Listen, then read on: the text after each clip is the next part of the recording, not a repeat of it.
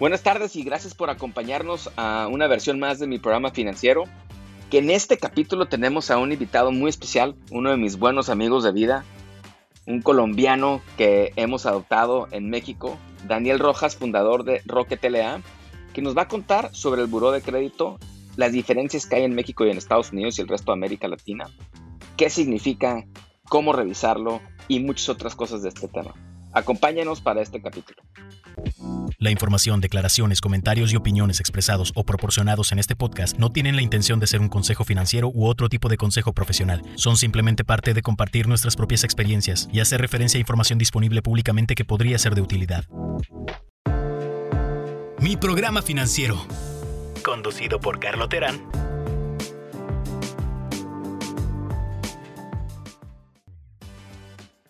Daniel, buenas tardes. Gracias por acompañarnos. Un gusto saludarte de nuevo. estimado Carlos, un gustazo. Mil gracias por tus bondadosas palabras en la introducción y sí, un, amigo, un amigo de vida que tengo acá contigo. Exactamente, un, buen amigo de vida. Gracias a Dios la vida nos puso en el camino. Y tenemos los dos una pasión por el tema de las finanzas personales eh, y la gente de América Latina y el mercado hispano en Estados Unidos.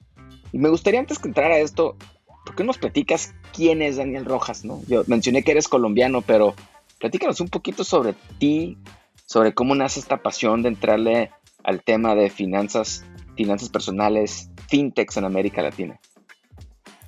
Bueno, Carlos, pues mira, a ver, esto nace, como tú dices, nadie es perfecto, soy colombiano, ya, ya llevo ya unos, unos, añitos acá en México y, y de adopción mexicana, esposa, gran amiga tuya también, y, y, mi hijo, mi pequeño baby que, que, también es mexicano.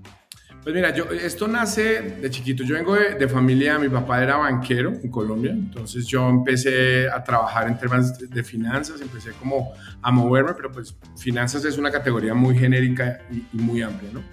Empecé, eh, empecé pues con, con, el gusto de las finanzas desde la casa, ¿no? Desde charlas que uno tenía en la casa, uno iba, salía con con mi papá y con los amigos, y pues siempre estaba este tema financiero, bancario en, en, la mesa. Entonces, pues digamos, como que uno tiene un bias muy fuerte para empezar a, a, a, enrolarse en ese tipo de cosas. Entonces, antes de que termine mi universidad, yo soy ingeniero industrial de formación, eh, que es un mar de conocimientos, un milímetro de profundidad y con muy baja, digamos, formación financiera en un principio. Entonces empiezo a, a ver qué era lo que quería y por dónde me quería meter en términos financieros, ¿no? Entonces empiezo por, por ser trader, empiezo a, estudio para, para, me certifico para poder ser trader. Empecé es un a operar, trader? Nomás, no, nomás para que quede claro que es Operar en la Bolsa de Valores de Colombia. Operaba en la Bolsa de Valores de Colombia, en una, en una casa de bolsa, operaba eh, renta fija y renta variable. Y ya, tenía mis clientes y, y, no mochileaba a mis clientes en la tarde y en el día operaba pero, pero realmente eso de dormirse con dolor de estómago por las pérdidas de los demás realmente no era lo que a mí me gustaba ni, ni me empezó a llenar muy rápido. Entonces rápidamente me moví hacia el lado más oscuro, me fui al regulador. Primero me fui al Banco Central, dije, ah, hay cosas interesantes. Eh, la mamá de mis hermanitos había trabajado en el gobierno y, y, me había, también había tenido alguna exposición con, con, los órganos de centrales. Entonces, eh, también empecé a explorar esa alternativa, empecé a trabajar en el Banco Central, en, regulación, en, primero en política pública y luego en algo de riesgos eh, de liquidez y riesgos de, mercados, pero, pero en Banco Central. Interesante, pero aburrido, ¿no? Pucha, eso ya no pasa nada, ¿no? Y, o sea, en el otro pasaba de mucho estrés y de, gastritis por las pérdidas de los demás. Al otro día me pasé que no pasaba nada. Se perdían millones o se ganaban billones y no, pasaba nada. Es inelástico, eso no, no hay, ¿no? Como buen banco central, no pasaba nada. Entonces me empecé a aburrir y un día, por mi, estaba tan aburrido que cogí y llamé a, a, la superintendencia financiera en Colombia y en casi varios países de la América Latina, los que tuvimos misión Kemmerer el Banco Central está separado del regulador financiero, o sea, son dos órganos diferentes, no, como en Estados Unidos que la Fed tiene casi todo, o en Brasil el Banco Central, en México, en Colombia son dos órganos diferentes, acá la Comisión Nacional Bancaria de Valores y en Colombia la Superintendencia Financiera, ¿no? que tienen la regulación complementaria y son los que eh, supervisan y, controlan a, los, a, la mayoría de los agentes que operan en, los mercados financieros. de todas las dimensiones, intermediados y no intermediados. Entonces un día llamé a recursos humanos, estaba tan aburrido en el banco y lo llamé. Dije, oigan, yo trabajo en el Banco Central, ¿no tiene alguna vacante? Yo ya llevaba, no sé, dos o tres años operando y pues como trader había hecho, digamos, ganaba uno bien, buen dinero y tal. Y me dicen, sí, tenemos uno como internship. Y yo, ah, pues, Suena bien. ¿Y de qué es? ¿De qué es? No, pues es un internship en, en, en la, como en la dirección general. Como se, apoyar ahí yo. Ah, pues bueno. Y me fui como internship los cuatro primeros meses a no ganar nada. ¿No? Cuando ah. renuncié al Banco Central, ¿cómo así? Que no sé qué, voy a hablar. Pues obviamente yo trabajaba con gente de algún nivel y llamaban al superintendente y dijeron que cómo así que me habían robado. Y yo dije, no, yo no me lo robé, no, ¿cómo así? Yo les dije, no, yo me fui, yo estaba muy aburrido. Obviamente lo dije con palabras bonitas. los que no escuchen, creo que no escuchen todo este podcast, mis, mis ex jefes, a los que quiero mucho también, aprendí mucho. Y de ahí me fui para allá y empecé a trabajar y ahí empecé pues, a crecer muy rápido y me empezó a apasionar mucho la regulación financiera. O sea, la, la regulación, entender la regulación financiera me pareció un ejercicio increíble de introspección en, términos de qué es el, el, sistema financiero, cómo opera el sistema financiero. O sea, para uno poder ser regulador financiero, tiene que entender muy bien eso. Y eso me pareció un ejercicio apasionante. Entonces empecé a trabajar eh, haciendo, como, como cambiando. Nosotros en Colombia empezamos a... Yo llegué y me empezaban a poner, me dijeron, oiga, hay un riesgo que nadie quiere coger, que es el, el, el, el PD, acá lo que llaman prevención del lavado de activos. Y yo dije, no, pues eso es tan aburrido. Me dijeron, pues eso es lo que hay ahorita para que empiece a trabajar y me hice el primer SARLAF, uno que ha sido medio referente para Latinoamérica. Yo fui el que diseñó ese sistema. Hice, fue pasar de un, de un sistema de compliance a pasar a un sistema de risk-based approach, donde los bancos son los que tienen que definir, o los emisores, en general los operadores del, del sistema, son los que definen el riesgo que esbozan sus operaciones y de dónde operan en relación a los productos que tienen y en función de eso tengan sus propios controles. Antes éramos en los, en los modelos anteriores de regulación financiera al revés, ¿no? El regulador dice exactamente, usted tiene que hacer todo esto para prevenir sus riesgos o controlarlos. lo que pasa en un race based approach es, no, usted, yo le voy a dar unos guidelines generales y usted es el que va a desarrollar sus propios sistemas de administración de riesgo.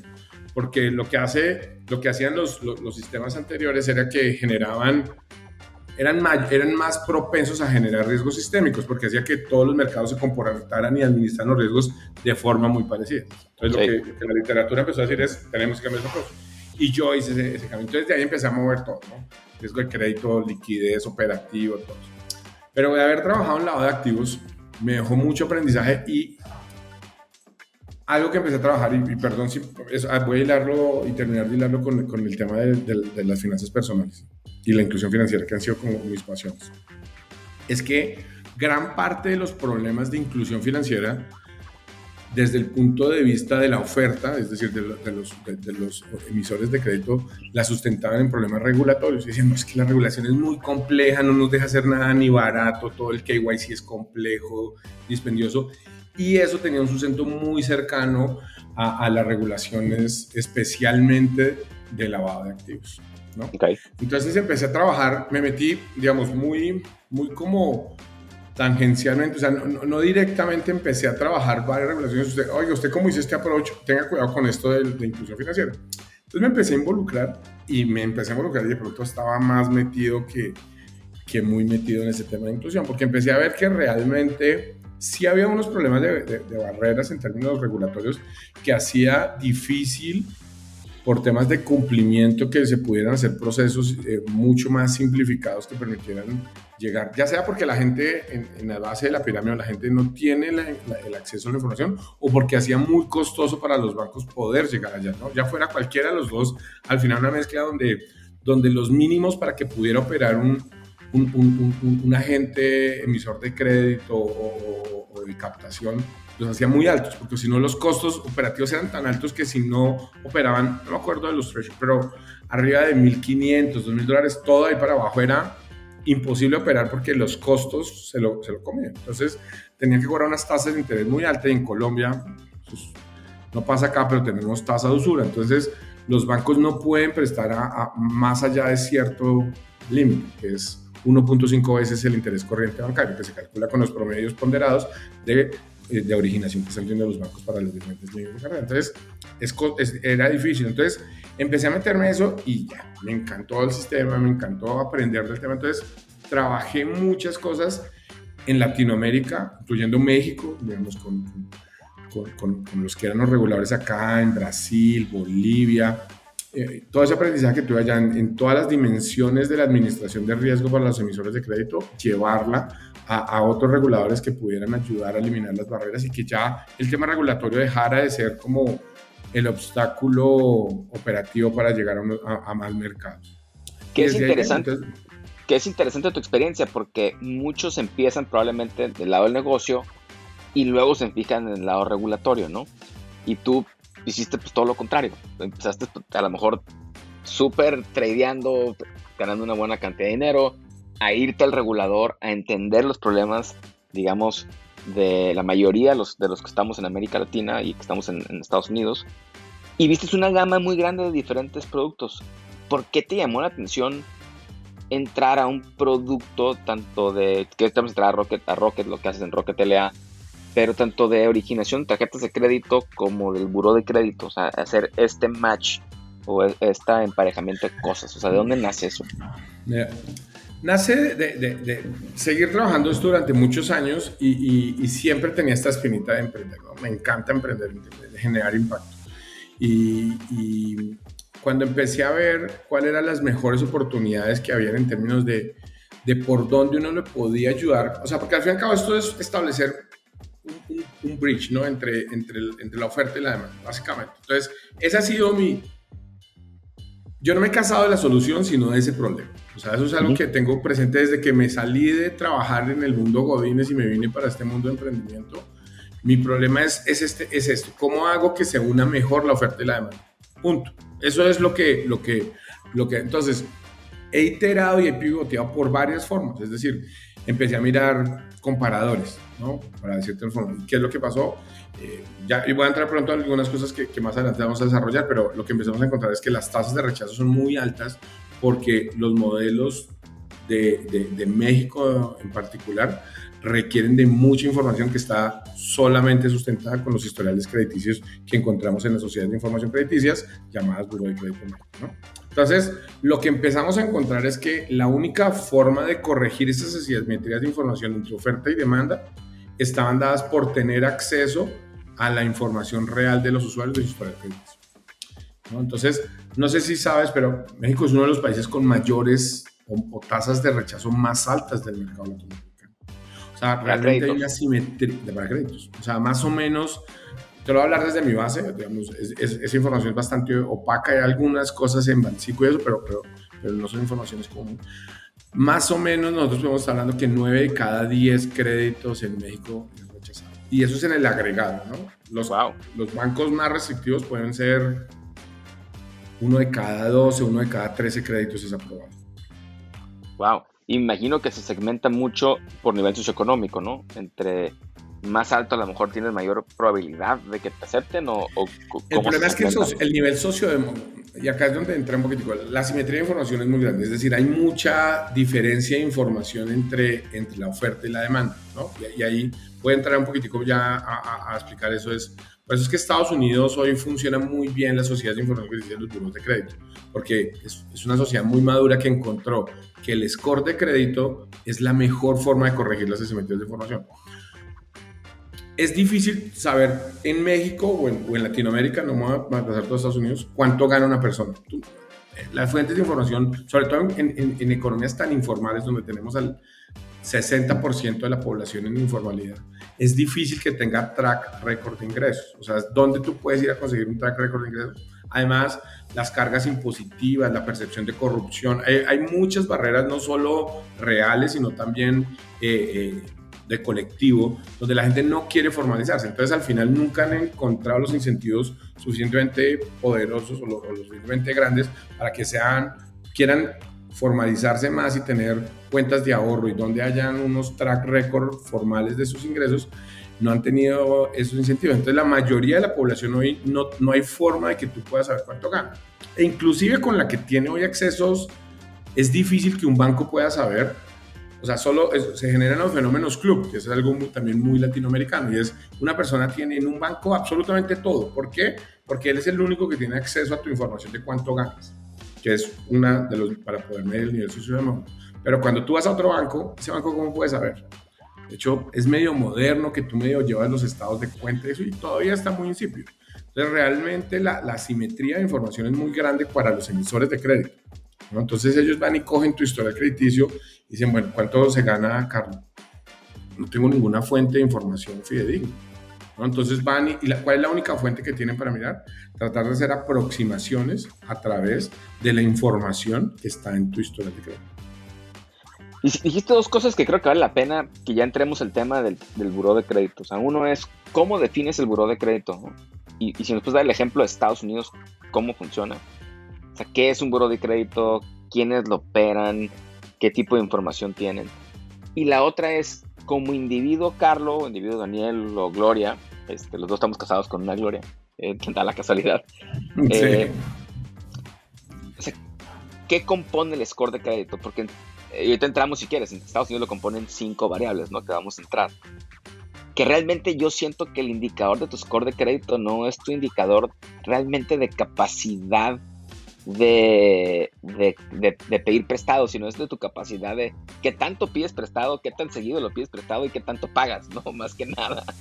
¿Qué tanto este, pagas? Realmente es lo que trata de capturar. O sea, al final, el score lo que trata de medir es tu capacidad de volver a pagar los créditos que tienes.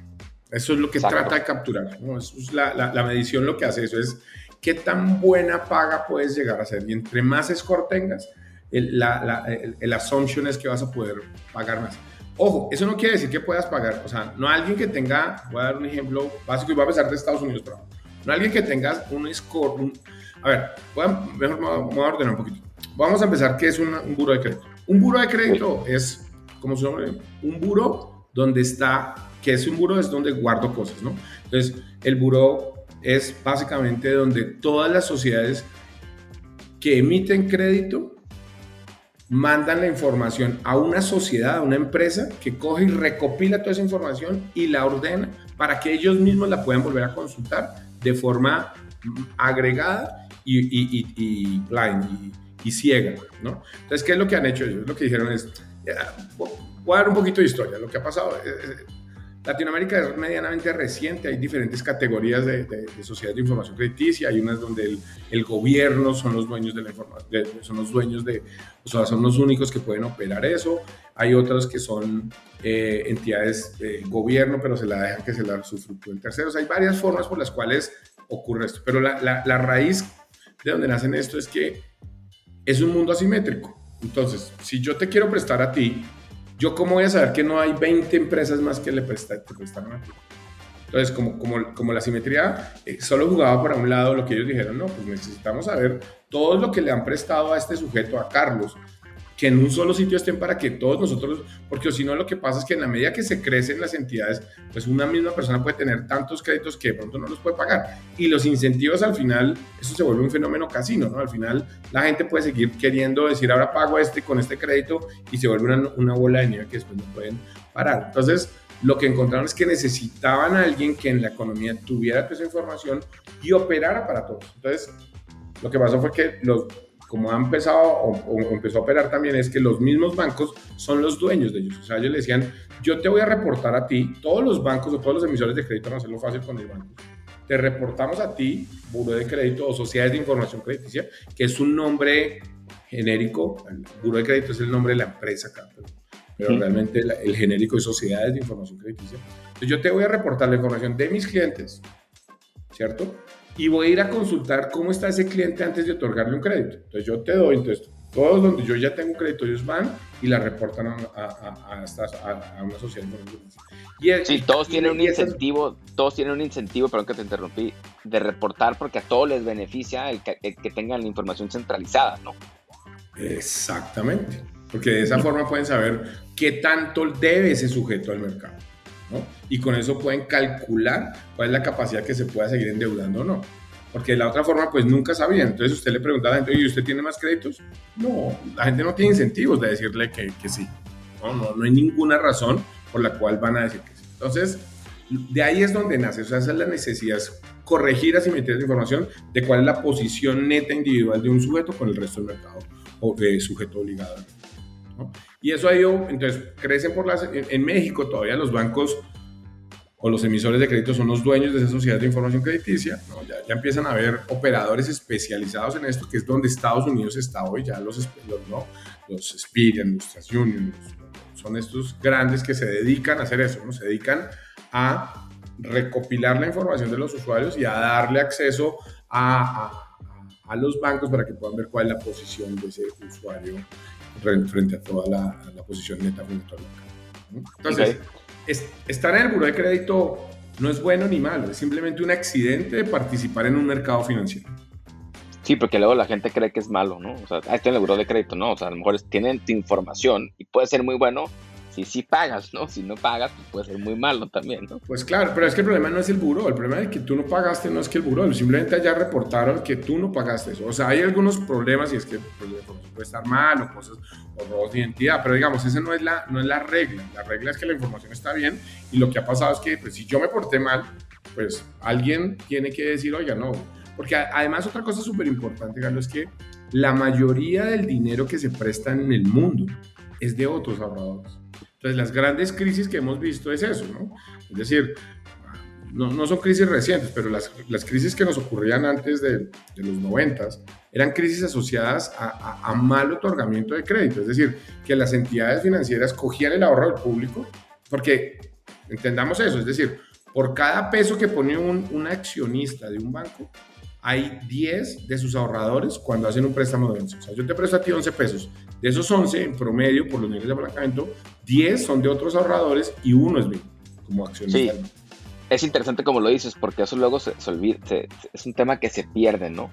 Pero cuando presta el dinero un banco, cualquier institución, hay un dólar o un peso de capital invertido y de esos 11 hay 10 de alguien que alguien o un público que depositó su dinero que para el banco es un pasivo, ¿no?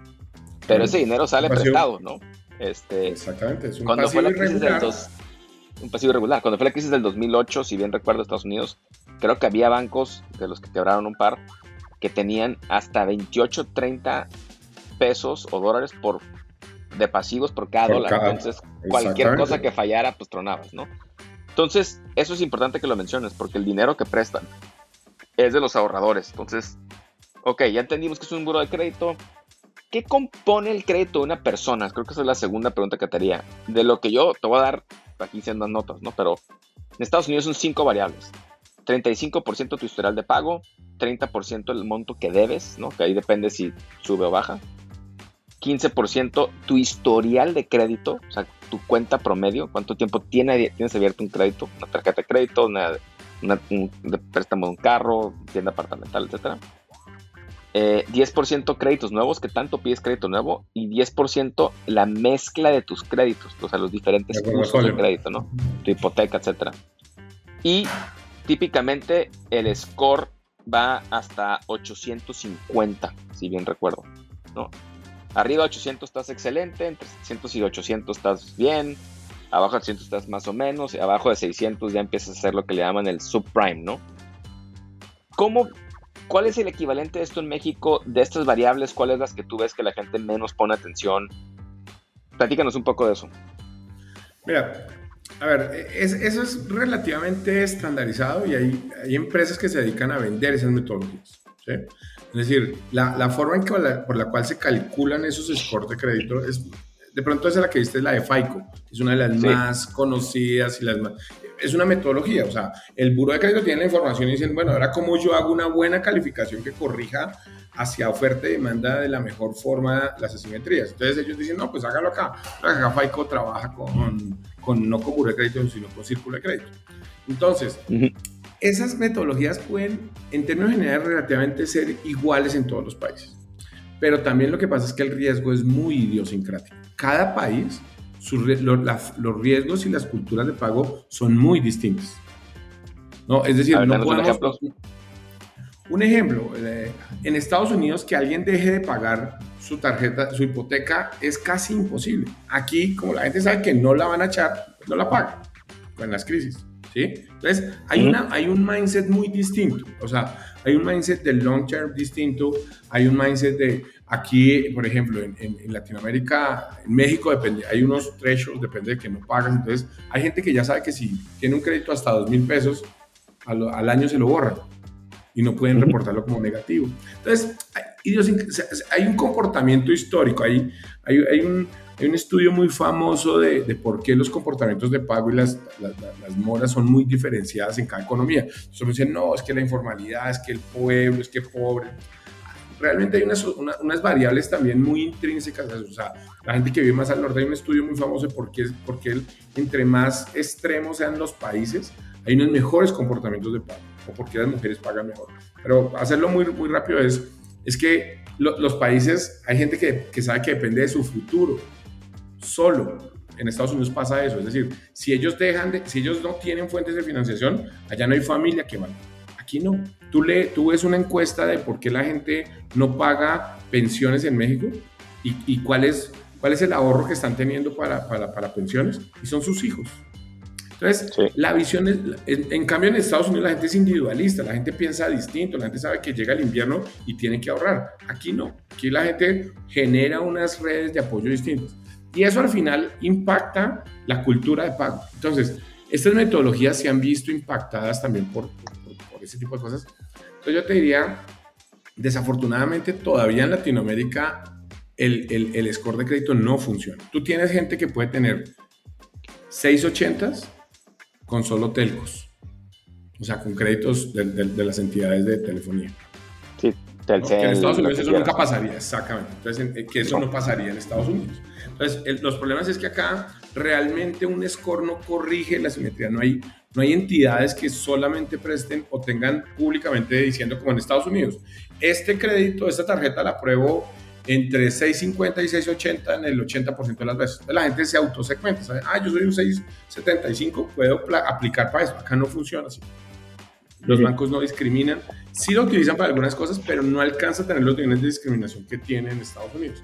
Entonces, por eso mismo es que no hay forma, la gente no sabe dónde aplicar un crédito. Entonces, que en Estados Unidos, sí, sí, que eso era algo de lo que te hablaba al principio de las altas tasas de, de, que tenemos acá de rechazo. Entonces, eh, eso es lo que pasa con Entonces, yo te diría, en, en, general son las mismas variables, ¿sí? El problema es que el tener esas variables no te garantiza ni que te la aprueben ni que te lo rechacen. Okay. Es decir, no te da para eso. O sea, los modelos propietarios de cada banco son mucho más importantes mucho más importantes. Que, el, que, en México sí los, en América Latina los tienen, en Estados Unidos como que sí muchos dependen del modelo propietario, porque luego también te cambian de tipo de tarjeta de crédito, depende de lo que ganes o gastes, ¿no? Eh, ahora, dos temas para entrar un poquito más a que nos platiques Rocket LA, y sé que también conoces mucho de originación de crédito y podemos entrar un poquito también a hablar de eso, pero ¿Dónde la gente típicamente puede revisar su crédito en, estado, en, en, México? Yo en Estados Unidos uso Credit Karma, es espectacular la plataforma. Te reporta dos de los tres buros típicos, ¿no? Este, está Equifax, está TransUnion, está FICO, como decías. Eh, en México sé que la gente puede ir al buró de crédito y pedirlo una vez al año, pero ¿tú qué le aconsejas a tu gente? Esa es pregunta uno. Pregunta dos, en Rocket específicamente, ¿qué hacen? ¿Cómo funciona? cómo ayudan a sus clientes, quiénes son sus clientes, para entrar un poquito pues en esa plática. A ver, nosotros hacemos eso, nosotros lo que hacemos es darle acceso a la gente a su historia crediticia. La gente puede entrar una vez al año gratuita, con nosotros puede entrar cuando quiera. Nosotros no tenemos un límite. Y segundo, hacemos algo que no puede hacer Transunión y explicar y poner una posición sobre el análisis de esa historia crediticia. Entonces, lo que hemos hecho en Rocket es darle el acceso, no solo al score, porque como te digo, el score no discrimina, sino a su información completa de la historia ¿A quién le debo? ¿Hace cuánto le debo? ¿Cuántos son mis líneas de crédito? ¿Cuánto debo pagar este mes? ¿Cuánto pagué el mes pasado? ¿Me sacaron una nueva cuenta? ¿Quién me está consultando el buro de crédito? Es decir, yo te doy el acceso completo a toda la información y adicionalmente te doy asesoría sobre eso. Lo, lo, que tú hablabas ahorita, por ejemplo, de las cinco dimensiones de FICO, nosotros hacemos eso, pero más aterrizado y diríamos platanizado al mercado de México y a la aprobación de México. Entonces nosotros lo que hacemos es ayudarte a entender eso, qué es lo que pasa hoy. Porque a veces es, la gente no entiende, la gente no entiende, es decir, desafortunadamente en, Latinoamérica la gente no, no tiene ese interés como en Estados Unidos sobre sus finanzas personales. Entonces, el grado de asimetría para entender esto es súper alto. Entonces, yo te puedo dar el historial, pero te doy una serie de unos, ceros, mocks, atrasos. ¿Qué es esto, no? Entonces, nosotros lo que hacemos es, es ir mucho más allá, es ir mucho más allá de Credit Card. Y es entrar a, a decirte esto es lo que pasa y lo que podemos analizar de tu score es esto. O sea, te doy un acceso a la información, te analizo la información y adicionalmente te recomiendo qué hacer sobre esa información. O sea, Estados Unidos es, es, un poco más plano, pues, funciona el score y todo. Acá no, acá yo te digo, ok, tú tienes un problema sobre endeudamiento, estás pagando mucho de tu ingreso, o sea, al final voy a, a las variables duras de, de, tu situación y te hago recomendaciones de cómo mejorar. ¿sí? Y algo que también hacemos es esa, esa funesta tasa de, que 9 de cada 10 créditos son rechazados, nosotros le ayudamos a la gente a que pida los créditos donde sí se los aprueban. Porque es que todo el mundo quiere, todo el mundo quiere bueno, bonito y barato. Pero desafortunadamente, por el historial de crédito de muchos, eso no es una realidad. Todos quisiéramos tener la tarjeta platino sin anualidad con una línea de crédito de 300 mil y una, y una tasa de interés del 12%. Pero eso, si acaso, a, a ti, mi estimado Carlos. De resto, a nadie más de mis amigos creo que le puedo ofrecer esa tarjeta y, recomendársela. A la mayoría de la gente nos toca ayudarle a decir, ok, tú tienes este nivel de endeudamiento, tienes esto. Hay muchas variables que los bancos en sus modelos propietarios tienen, ¿no? La utilización de sus tarjetas de crédito. Es una variable que pesa mucho en México. ¿Qué tanto ocupas históricamente eh, la línea completa de tu, de, tu, de, tu, de tu línea de crédito? Entre más las uses, los bancos, por sus modelos predictivos, piensan que va a ser más difícil que, que en un momento de estrés puedas llegar a cubrir tu deuda, porque estás siempre sobreapalancado, teóricamente. Pero si tú eres totalero, no pasa eso. Entonces, muchas veces es una distorsión de información que es difícil tener para que al final se pueda hacer un buen hacerlo. Entonces, nosotros decimos, a ver, lo único que necesitamos es sacar otra tarjeta de crédito, bajar dos meses la utilización y, y, nuestro score sube, aunque no sea tan relevante, pero lo que es ampliamos nuestras alternativas de financiamiento que ahí es donde tenemos las mejores. O sea, más o menos nosotros, la mejora puede llegar a ser pasar de, de, que sea uno de cada 10 a que podamos pasar a 7.5 de cada 10 sean aprobados. Es más o menos nuestro hit. Entonces, ¿por qué? Porque yo ya conozco muy bien cómo estás tú, en detalle, y adicionalmente conozco ese banco, cada uno, qué tipo de gente está buscando con qué tipo de variables de su historial está bajando. Entonces, con eso yo te puedo decir, este es el que te puede servir. Entonces, al final, nosotros revertimos esa tasa. Es decir, ahí es donde está nuestro valor en eso. Realmente la gente no solo valora mucho nuestro servicio en términos de, de que vuelve, que para mí es el indicador más importante, es decir, nuestros usuarios, para mí no hay NPS, esos son números bonitos, pero realmente los números bonitos son tus tasas de retención, es decir, qué tanto tu gente sigue utilizando tu servicio. Y en eso, la verdad, hoy tenemos un muy buen track record, a 24 meses tenemos muy buen track record, porque la gente valora el servicio y además lo califica bien, tenemos un NPS de 81 puntos, ¿no? O sea, casi en algunos bancos puede ser el triple arriba de un banco promedio mexicano. Es decir, la gente recomienda más nuestro servicio que un propio banco. Entonces, lo que nosotros hacemos es eso, es, es ayudarle a la gente a tomar decisiones informadas sobre su situación de forma automatizada y gratuita. Amigos y amigas, recuerden que si encuentran valiosa la información o los diferentes temas que platicamos en mi programa financiero, que es su podcast, háganos el favor de compartirla con alguien que ustedes creen que la necesita. Ok, que bien interesante. Yo invito a los que nos escuchen que no han revisado su buro de crédito en México a que den un paso más y, consulten a, Daniel en Rocket LA, es r o c k -T Ahí les ponemos un link sobre el tema. Y dado que ya estamos entrados en esto, Dani, eh, igual creo que eres de las personas que más conoce el mercado crediticio mexicano, ¿no? Porque parte de tu función, digamos, tú tienes una doble función que es traer clientes analizar a sus clientes como, como persona física, ayudarles a mejorar su score crediticio y darles mejores oportunidades. Pero así a grosso modo, platícanos un poco sobre el entorno de las tarjetas de crédito en México o de los créditos en México. ¿Qué tan grande es? ¿Qué hay? ¿Qué tipo de créditos has visto? Si eres totalero o no totalero, etcétera. algo que nos puedan decir en 3, 3 4 minutos nomás para, para atender un poquito más, ¿no? ¿Y qué le aconsejas a la gente tú? Bueno, pues mira, a ver, en generalidad este mercado es un mercado bien particular, es un mercado muy dominado por los retails, es decir, es un donde la, la primera aproximación crediticia está dada más que todo por eh, operadores de, de, retail, que eso no pasa muy frecuente en el mercado latinoamericano. Es decir, sí es utilizado el crédito retail, pero no como acá. Entonces es uno donde uno se asombra cuando empieza a ver todos los operadores que hay en términos de retail. Entonces es, muy distinto al resto de los mercados que uno... en Estados Unidos es como decir que Macy's fuera el mayor originador de y es como el que da más entry level en términos de historia crediticio y eso pasa en este mercado. hay unos operadores muy grandes que realmente han tenido, por, la naturaleza del negocio que tienen, han tenido que verse obligados a darles crédito, ya que no había quien les diera crédito a ellos. Ellos vieron la oportunidad de empezar a darle crédito para que compren sus bienes y servicios, lo cual es interesantísimo desde, desde varias formas de verlo. Entonces, eh, ese sería el primero, es, un, es, un, mercado que se, que se compone y que las formas son distintas a los promedios de otros países. Es un mercado de tasas de interés altas, no es un mercado de tasas de interés bajas. Sobre todo, uno se sorprendería ya en, en, en, en Affluent y todo esto, las tasas de interés siguen siendo altas, ¿no? Entonces, es un mercado que, que por la forma en que ha operado ha hecho que sus costos sean elevados, ¿no? Y sus incobrables también son elevados, ¿no? Sus incobrables y los fraudes son elevados en México, ¿no? También. Sí, sí, sí, Y no se recupera casi nada. O sea, realmente de la cartera vencida, las tasas de la, recuperaciones finales que se tienen son muy bajas a comparación de, de, los otros países, ¿no? Entonces, sí, sí se tiene poca recuperación ya de lo irrecuperable o, o lo que ellos clasifican como irrecuperable y adicionalmente sus tasas promedio de mora son elevadas, ¿no? O sea, no, acá hablamos que una tasa promedio de mora en entry level puede estar arriba de los 20, 15%.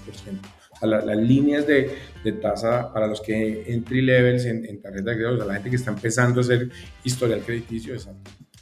Mira, yo te diría, otra de las cosas, hallazgos interesantes de este mercado es que es un mercado que, que, ha ido explorando muchas cosas asociadas al retail, muy asociadas, es decir, el contubernio entre, entre, entre el retail y, y, y la originación de crédito ha hecho que tengan unos comportamientos muy atípicos.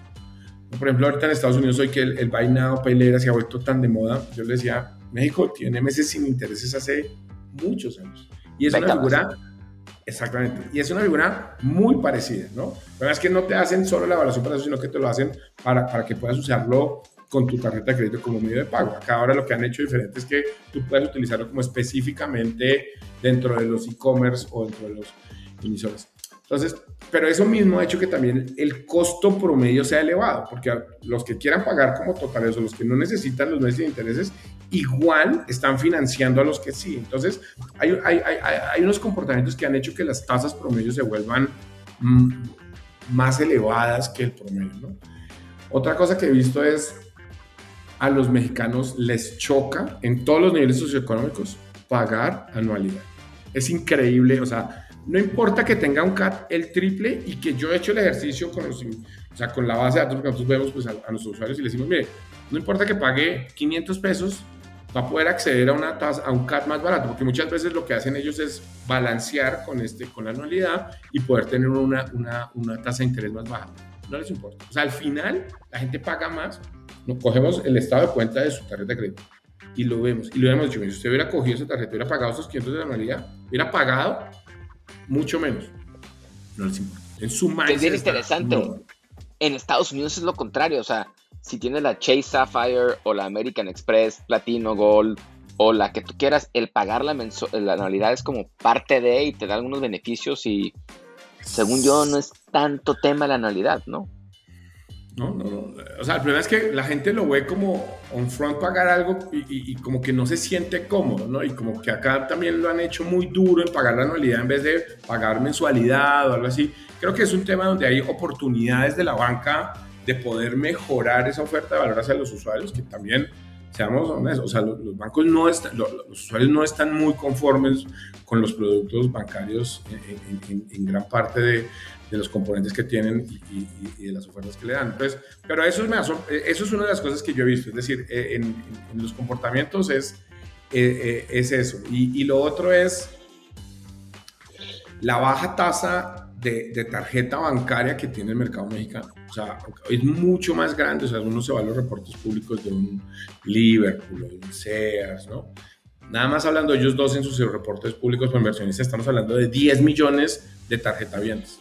Habrán overlappings y todo, pero vamos y miramos, es casi la mitad, es el 50% del sistema bancario.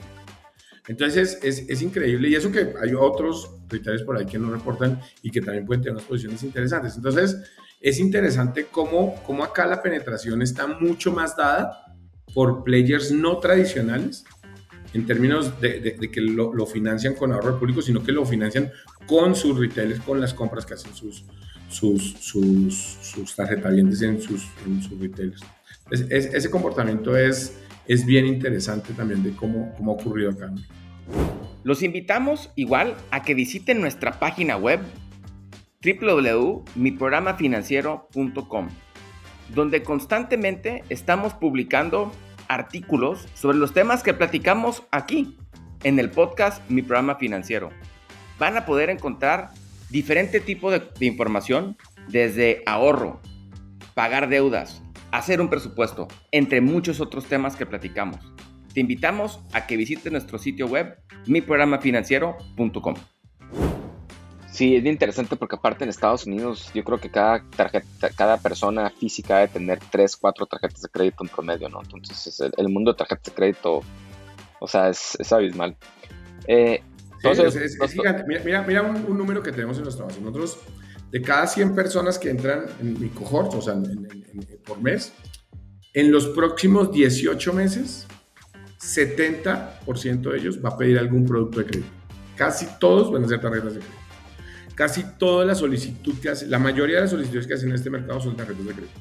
Aquí la gente utiliza más la tarjeta de crédito hasta para el endeudamiento de libre inversión y para muchas cosas. Afuera de los endeudamientos muy particulares como automotriz o hipotecario, la fuente de financiación primaria no son préstamos personales, sino tarjeta de crédito con utilización o con dispersión cajera.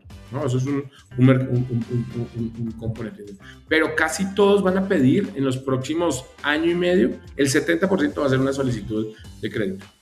Y de ese 70, al 90%, es decir, de esos 70 de cada 100, 60 van a ser rechazados. Wow. Impresionante. tengo una, dos, dos preguntas más porque ya se nos está acabando el tiempo, pero la primera que te voy a hacer es, con todo este financiamiento que hay ahora de Estados Unidos, de Silicon Valley, de los fondos de capital privado, eh, sobre muchos diferentes verticales de, de, finanzas al consumo, ¿no? Más que finanzas personales, finanzas al consumo.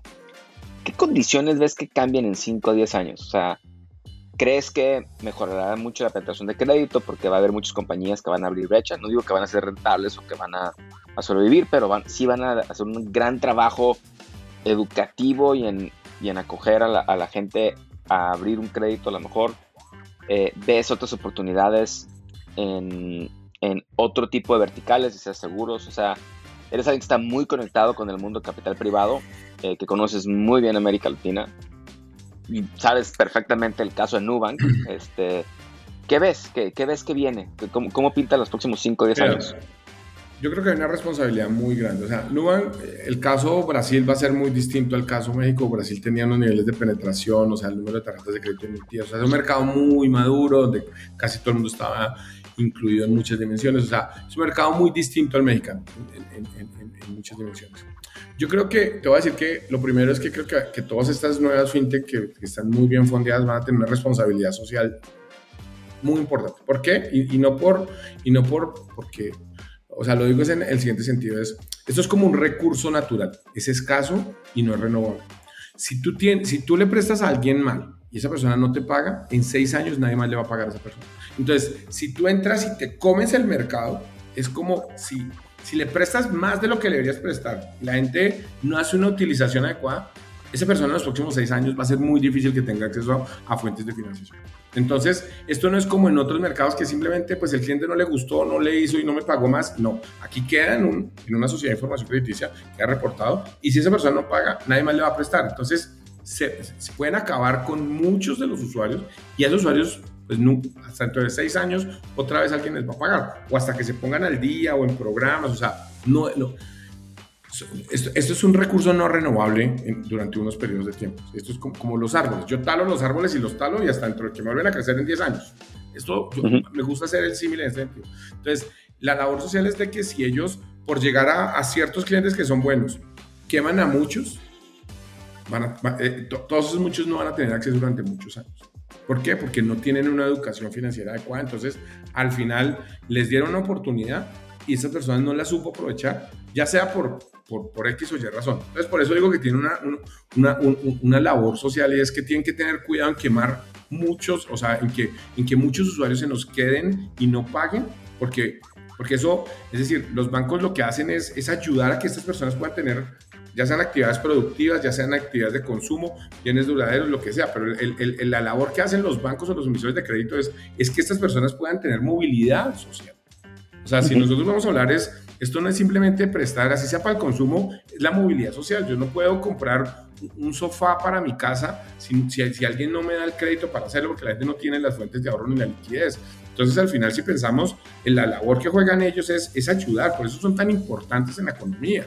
Realmente los, los, bancos y los emisores de créditos realmente son los que dan acceso a que la economía empiece a, movilizarse y a generar mejores ingresos en múltiples dimensiones, lo que llamamos la demanda agregada. Entonces, yo sí creo que tienen eso. Entonces, yo, yo creería que pueden, para la gente de segmentos medio y alto, vamos a ver una mejor competencia, vamos a ver mejores productos. Es decir, eh, en ciertos clientes que hoy ya están medio consolidándose o llegando a unos niveles de, de ofertamiento de crédito aceptable, van a jugar muy bien lo peligroso va a ser para abajo. Todo lo que en otros países se pueden llamar subprime, si eso no se maneja bien, puede ser que los metamos en trampas de pobreza aún peores, ¿no? Porque la gente se queda ahí, no paga, nadie le da, entonces va a entrar el cuota gota que le va a prestar al triple, al 300, 400% de línea de crédito, porque se quemó con este que le dio una oportunidad tan, probablemente mucho más flexible de lo que era para esa persona.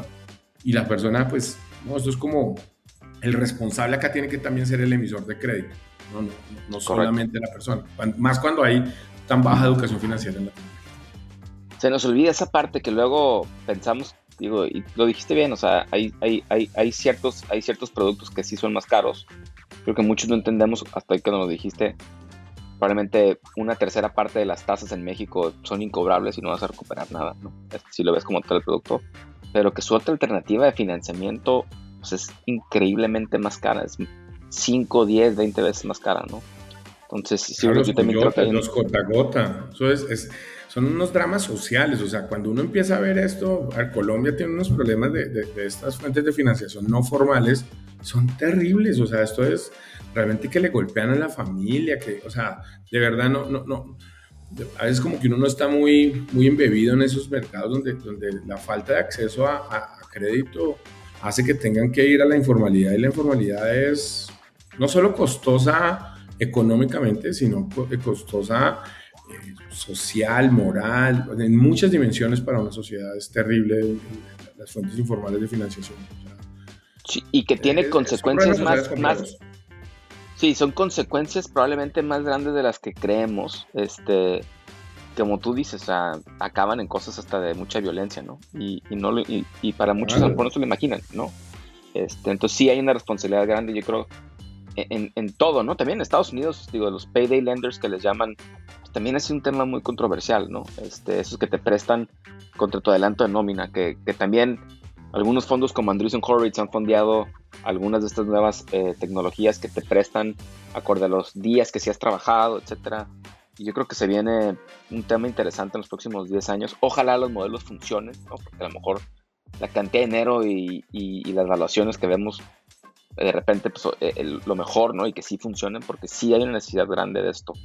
La última pregunta que te hiciera es, si tú pudieras enseñarle una cosa de este tema y tuvieras un micrófono, una pantalla o una hora en, un canal de televisión, ¿qué, les enseñarías a la gente y por qué? Mira, yo, lo que le enseñaría, que creo que es lo que he aprendido durante estos años, es aprenda a saber cuánto puede pagar realmente. O sea, creo que eso es... Eh, las cuentas alegres que hacemos siempre son las que llevan a que la gente no pueda pagar sus créditos. ¿no? La gente dice no, y entonces empieza a hacer una cantidad de supuestos pero la vida, es, eh, no tiene un plan y la vida otro, Pablo. Uno tiene que tratar de hacer planes de pago que uno fácilmente pueda al 50%, si no le, si el 50% de las cuales salen mal, igual pueda pagar. Porque las cuentas alegres es donde yo veo las mayores tristezas. Es decir, la gente cree que va a poder hacer eso, que no va a pasar nada, que no se van a enfermar los niños. Entonces, como, y algo que tú, que tú estás diciendo, o sea, la gente no, la gente no, no, no dimensiona, no tiene seguro, no tiene una cantidad, una cantidad de cosas. Entonces, al final hace una cantidad que no se va a estrellar, que no necesita seguro, que no necesita nada. Y todas esas cosas en algún momento pasan. Y al final hacen sus cuentas con eso para pedir créditos, para endeudarse, para, hasta para proyectos productivos, no, no solo para, consumo. Y al final la gente se, realmente es la misma que se hace el daño. Entonces, yo lo que le diría es, traten de hacer unas cuentas menos alegres, sean menos optimistas a la hora de pedir un crédito porque muchas veces se pueden traer unas desilusiones que le duran muchos años y que no son fáciles salir de ellas. Y qué buen mensaje, ¿no? Yo algo que, y no por ser negativo, porque si algo tratado de, igual de modificar mucho en este tema es ser muy positivo, la vida, la vida hay que vivirla, hay que disfrutarla, eh, se necesitan recursos y educación y muchas cosas, pero yo parte de lo que he aprendido es algo similar a ti, ¿no? O sea, si algo sé es que en los próximos 10 años va a haber una crisis. ¿Cuál? No tengo idea. Puede ser personal, puede ser de salud, puede ser de trabajo, puede ser económica, puede ser política. Nomás hay que estar, hay, hay, que estar conservadores para ese momento. Es, increíble la cantidad de, de tristezas que pasan por... Pues, no, no pasó lo que uno creía. Nos acordamos mucho de los que, de los que sobre, lo que llaman el survivorship bias, ¿no? El, el, el, sesgo del sobreviviente, pero el estar preparado creo que es una de las mejores lecciones que nos pudiste haber compartido. te, lo agradezco mucho, ¿no? Sí. No, pues mil gracias. Pues Muchas gracias por el espacio. Increíble la charla. Muy, muy, interesante. Igual, Dani, como siempre, te agradezco mucho el tiempo, la confianza, la amistad. Me ha tocado verte desde que llegaste a México construir Rocket LA. Traes una gran misión en México y Colombia. Este, muchas porras para ti y, espero que no sea el primero de un par de episodios, por lo menos más que nos echemos de otros temas que tienen que ver con, con esto de, las finanzas personales. Entonces, muchas gracias y a todos los que nos escucharon les agradecemos. Los invitamos a que pues, busquen a Daniel y a su equipo, eh, Daniel Rojas en Rocket LA. Eh, les pasaremos igual un par de links. El, el sitio web es